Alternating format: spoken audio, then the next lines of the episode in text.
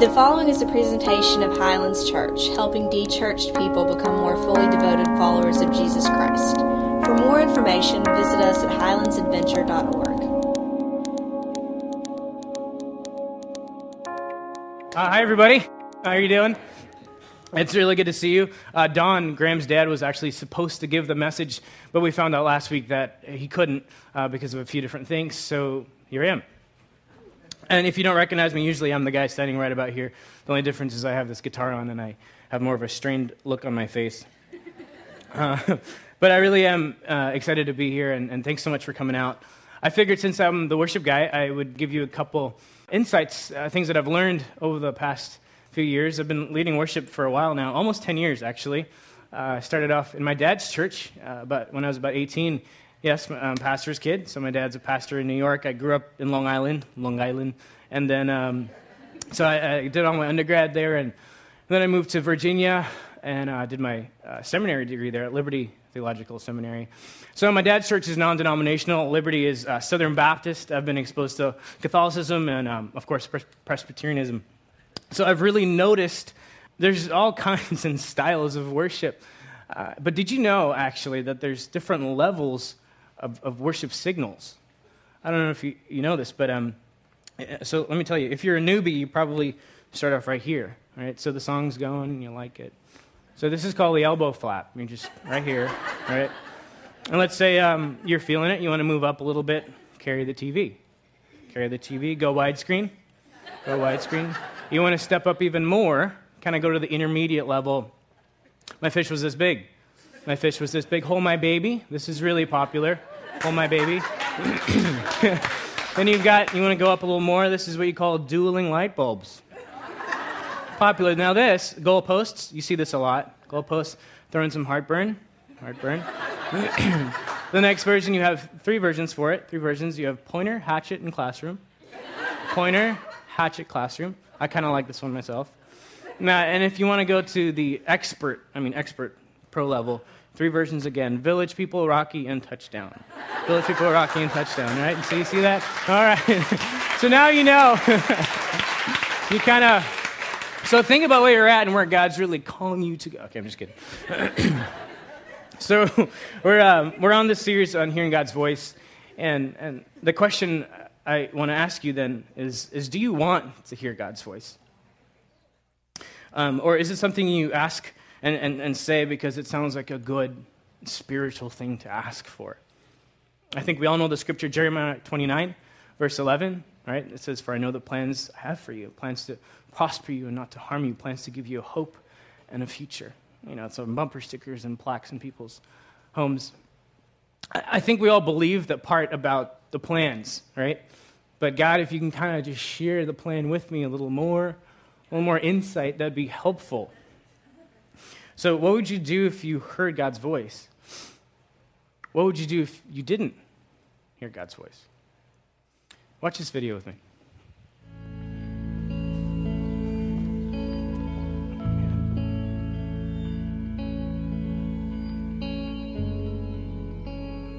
Everything I have just seems to highlight the fact that none of it makes me feel happy.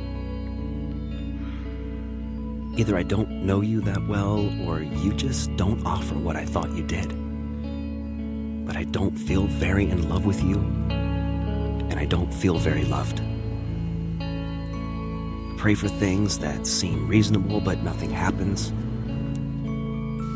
What is it about me? Could it be that my sins, or maybe my depression, has built a wall that you can't get through? Are they more powerful than you? Why doesn't your joy reach down to me? I thought you were all powerful. To me and my life, I'm sorry, but you're powerless.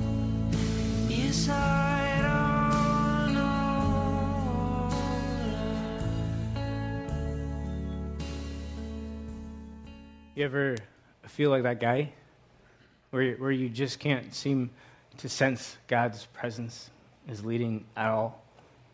And, and you're praying for things Uh, not, not crazy things, not like, let me win the lottery or, or, or give me that million dollar idea or even I need a pay raise. It just, just basic needs that we all have a sense of identity, uh, a sense of peace, maybe to be inspired again, maybe to be creative once more. And you see, we all have this longing to know God on, on, on some level and to be connected to Him. You ever wonder why? Like, we're, meaning oriented creatures. Everything we do, we have to apply some version of meaning to it. And God actually created us with these longings, these intrinsic cravings, as it, as it were. And these longings actually move us towards God. And in the same way, we have basic physical needs the need to, to eat and to drink and to breathe. When you're hungry, eventually you're going to go and find something to eat. And when you're thirsty, you will find something to quench your thirst. And eventually you start to suffocate when you don't get the oxygen that you need. And the physical, the, the determination we have to, to meet those needs, I believe, is even deeper and more powerful when we start to listen to our soul. Our souls are actually driven to God. Uh, but I wonder if we remember that. I wonder if we know that. Are we, are we listening for God or, or are we just playing a role? Are we uh, kind of acting uh, and performing for Him? And, and one hand is living with God, and the other is living without Him. Um, when I was growing up, uh, I'm the eldest of three, by the way, so I have two younger sisters. And my, my middle sister, Crystal, she's a bit of a tomboy, so when I push, she'd, she'd push right back. But being the eldest, I kind of had the advantage to get getting things going my way. I was a little smarter than they were at the time. So um, we had this thing at breakfast, and my dad was all about eating together. So we would eat breakfast together uh, at the table, and Crystal and I would fight over the orange. We loved orange juice, so we'd fight over it. And it got kind of bad, especially at the end when there was just enough left for one, for one drink in the container, right? And my mom, being the wonderful, fair mother she was, she'd say, um, You have to split it. One of you can pour, and one of you will choose. So, being the older sibling and the loving uh, brother I was, I'd, I'd get like this tall, skinny glass for her, and then like this wide, fat one for me, you know? And I'd pour more in the tall, skinny glass. And, and, she didn't understand what was happening. So, of course, she'd choose that, and I'd walk away with a lot more orange juice. Um, as time went on, she got a little smarter. So I didn't have that edge on her anymore. So she would insist on, you know, the same thickness, same height, same level. So, you know, and so I was forced to, to pour it evenly. So she'd pick it, and you sure? Yeah, I'm sticking to my gun. So she picks it, and um, and then she walks away with her glass, and then and then I would take mine and then turn around and pour the rest of the orange juice into, into the glass. And see, she, she didn't know that, that I was hiding some in there. So there's more to the reality that we live in than what we see. And I think this is the way we play with God. We put everything we have, right, in this transparent glass. God, this is what I'm going through right now. This is what I um, hear my dreams and my hopes. I need you. I need your, your direction. But we leave some in the container, hoping he can't see that we're going to pour that in a little later. I want to uh, spend some time in Ecclesiastes today, as Richard mentioned, and I definitely want to echo what he said. If you haven't read Ecclesiastes, it's a great book, kind of depressing, but um, it's raw and it's real. So Solomon's writing, and Solomon was considered the wisest man on the earth. I, I can't even understand that. Uh, verse 1, Ecclesiastes 5, verse 1, it says this Guard your steps when you go to the house of God. Go near to listen rather than offer the sacrifice of fools who do not know that they do wrong. Do not be quick with your mouth. Do not be hasty in your heart to utter anything before God. God is in heaven, and you are on earth, so let your words be few. Verse 1 again guard your steps when you go to the house of God. Go near to listen rather than offer the sacrifice of fools. What is he talking about? I think Solomon's telling us if we're on this journey, uh, this, this search for meaning in life, and you think that religion or f- your faith or your spirituality is actually going to connect you to God, you're wrong. It's going to leave you empty. You're going to be greatly disappointed. Religion and faith can leave you really empty. So he gives us a few cautions. If you want to find meaning in your faith, you need to make sure then that you're not performing for God. You need to make sure you're not going through just the rituals and the routines, as so often we do. We're creatures of habit. It's so easy to fall into that. See, when you come before God, you need, you need to have a certain kind of posture. And, and, if you're coming to God and offering the sacrifice of a fool, which, of course, I know none of us wake up in the morning and say, you know, today I think I'm going to try out the sacrifice of a fool. That sounds like a good thing to do. But what he's saying is don't think, don't make the foolish decision that some ritual or some, some routine, some religious activity is actually going to connect you to him. That, that's the sacrifice of a fool. The sacrifice of a fool is playing God with one hand and living in a godless manner in the other and thinking somehow that God's not going to see what's really inside of your soul. It's pouring into the clear glass what you have and keeping the reality in the container. So, why do we do this? Thinking somehow that God um, wants us to perform. I think the truth is we all struggle with performance. Life is a performance. Doesn't it feel like that sometimes? If you're a doctor or a plumber, an electrician, a teacher, you're no less a performer than, than George Clooney or, or, or Angelina Jolie, who are both great actors. But anyway, you know that thing called a performance review when your boss calls you into the office? What are they doing? They're rating your performance. When, when uh, the, the people around you, your employees, or the, the, if you're the employer, the expectations that people have for you, you're performing. Um, dating is a lot of dating is a performance, especially in the beginning, right? First date is kind of like grand opening night. You got, you got to do everything right. You got to wear the right things. You got to say the right things. You got to be the guy that goes on the date at least twice. If you're on a date once, there's something wrong. but we do everything to control the way we look, the way, what we say, so that we can be accepted. And, and, and intimacy, you know what intimacy is? It's it's every time you move to a new phase, you realize you don't have to perform as much as you did the time before. And eventually, if you can risk it, you move from performance into a place of authenticity, a place that is real, where you stop performing and you come just as who you are. And I know that rarely happens in life. So it's no wonder we live in a world where, where the culture that we've built it relies on performance. We, we thrive on it. And even this morning here, I, I wish I could tell you it's just kind of, you know, stream of consciousness and I'm just sharing whatever's coming to me. No, I practiced. I'm performing. The Cameron and, and, the, and the band, they practiced. And here comes God who says, stop performing and come to me as you are. Don't bring the sacrifice of a fool. Come and come and listen. And I, I know that's hard. But the, I want to remind you this morning we don't need to perform for God because He knows you and I better than we know ourselves. And I know that's a hard thing to wrap our minds around. Jeremiah 1, verse 5 Before you were in the womb, I knew you. You know that? God set you apart before, before you were born. So I can only imagine God's laughing at us when we try to fake it with Him. And all we're really doing is setting up these roadblocks, these, these filters that, that make it more difficult for us to distinguish his leading. And his voice just turns into another one of the voices that's trying to reach us. And when Christ died on the cross, he died so we don't have to be perfect. God sees his son's sacrifice over each of our lives. So when we fall down and we fail at something or we do something, forgiveness is in the same space you fell. And it's in the same space when you recognize that it, it's the birthplace for God's new mercy and God's grace and God's wisdom in your life.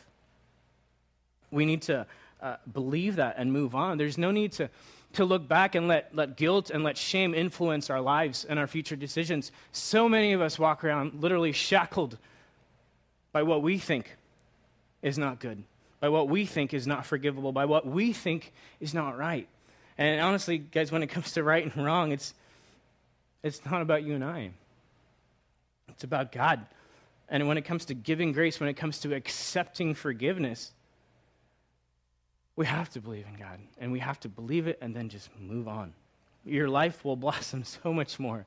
And you gain a certain momentum in your life that you'll find people want to pull in on it and just be around you and be part of what you're doing because you'll, you'll find more creativity and more influence and more security when you actually lean forward and believe the promises that God has put before you and live in that.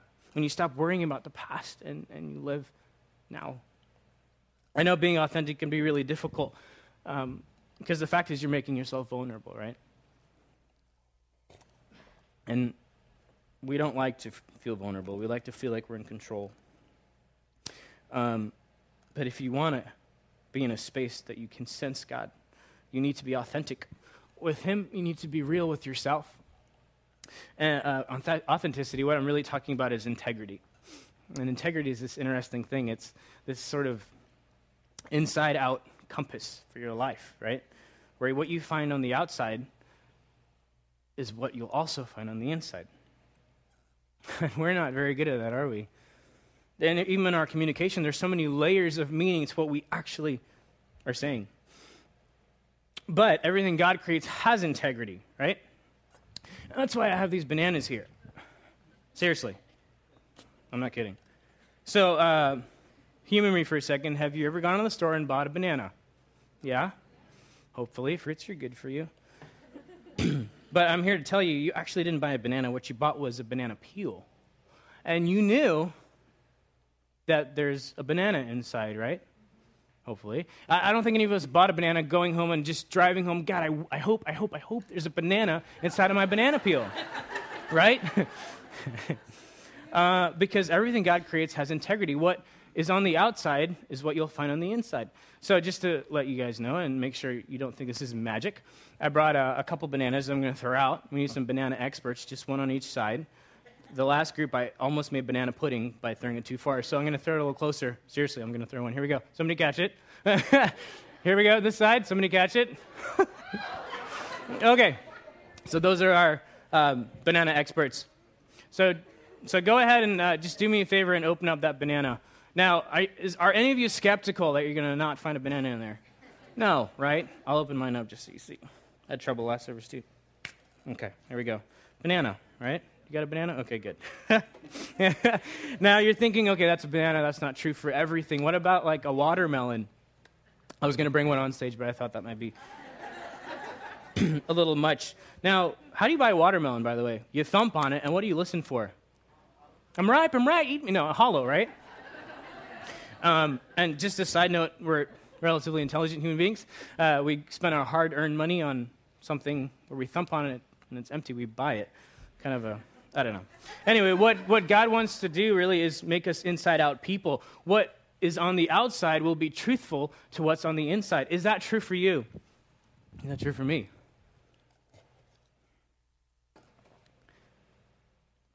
Where who we are as people is more defined by what's on the inside than on the outside. Where who we are as people is more defined by the inside than the outside. Our society doesn't really affirm that or scream that, does it? I know it's, exhaust- it's exhausting to put on a face every time you see somebody. Eventually, that's going to catch up with you, and it usually comes out of the worst moments. Uh, the, our society, the culture that we've built, it, it, we, we say the outside defines you, right? we unfortunately, I unfortunately, many times have defined somebody by the outside stuff. You know how you can uh, really discover what's inside of you? Really discover what's inside of people? It's when they have any monicum of power, any position of authority. And how you use power is, is really your, the greatest revealer of what's inside of you and I, your genuine integrity. And what the scriptures tell us is that integrity is actually only developed through humility. In Numbers 12, it talks about Moses. Now, you all know Moses. Uh, I mean, one of the most influential leaders in history in the Bible. Do you, do you remember how he's described? It says he was the most humble man on the face of the earth. Now, here's a man who was extremely influential uh, one of the greatest leaders, and what attribute, what characteristic was God going to build all of his talent, all of his intellect, everything else on? It was his humility. Not through position, not through prestige, not through education, not through skill, not through his looks, but his, through his humility. In our world today, we, we don't really affirm humility, do we? We affirm talent. We're a, we're a resume culture. We're a, an American Idol culture. And the thing about humility is that humility actually develops integrity.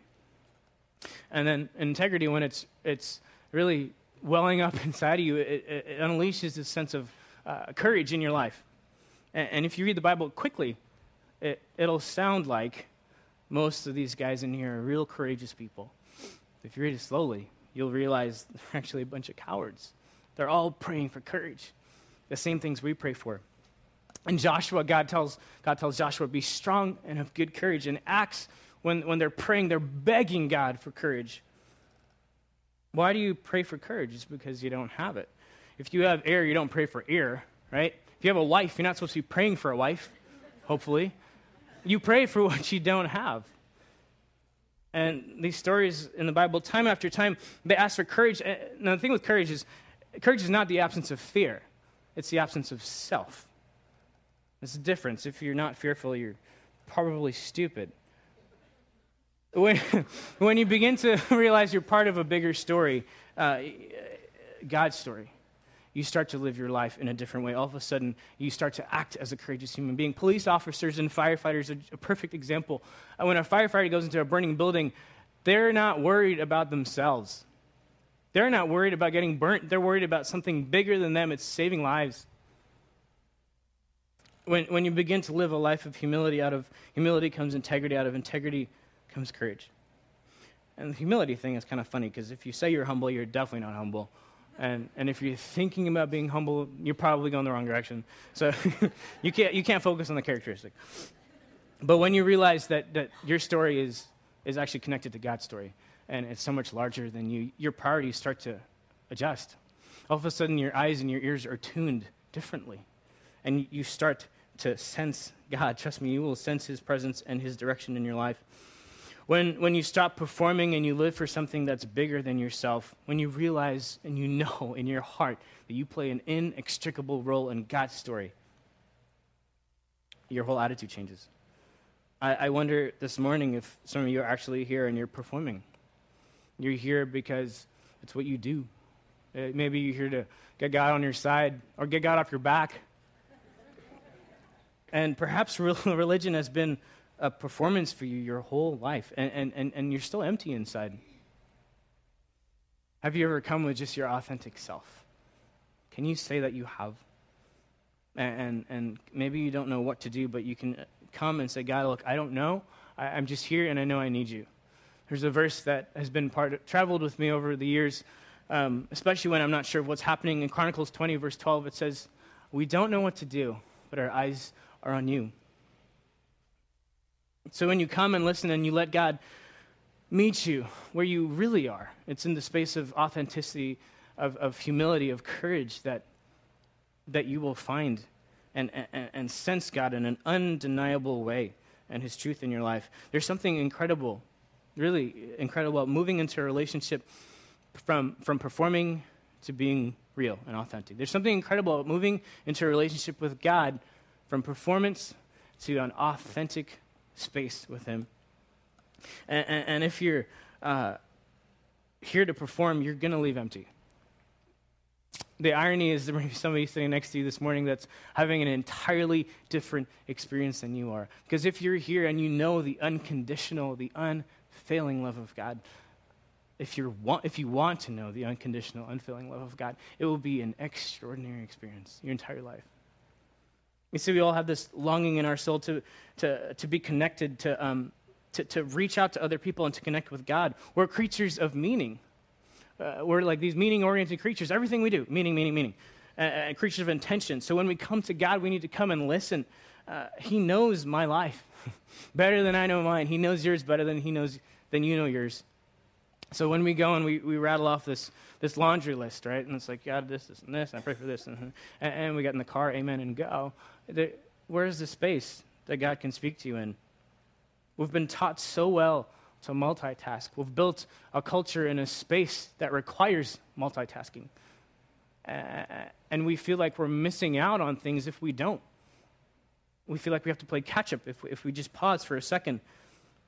Come and listen do not offer the sacrifice of a fool. That's what Solomon is saying. No filters, no roadblocks, just you and God. And, and, believe that his promises are true, that you are good enough, and you're way past good enough. uh, when you're in that space, I, I, I know God meets you there. He's met me there. And you will sense his undeniable presence in your life. Let's pray together.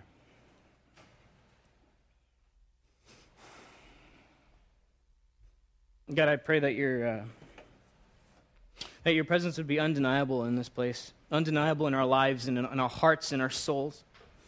That you would, that you would teach us to come and, and listen just as we are. Remind us that we're your daughters and your sons.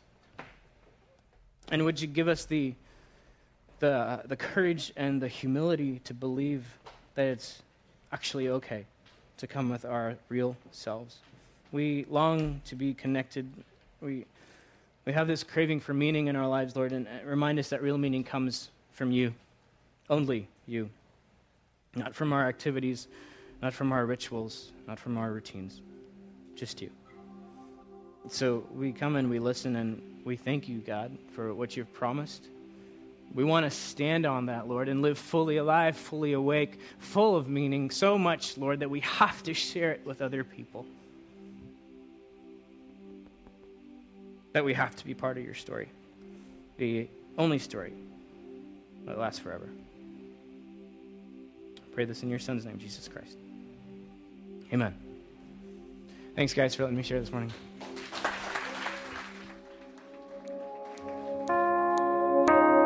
This has been a presentation of Highlands Church, helping de churched people become more fully devoted followers of Jesus Christ. For more information, visit us at highlandsadventure.org.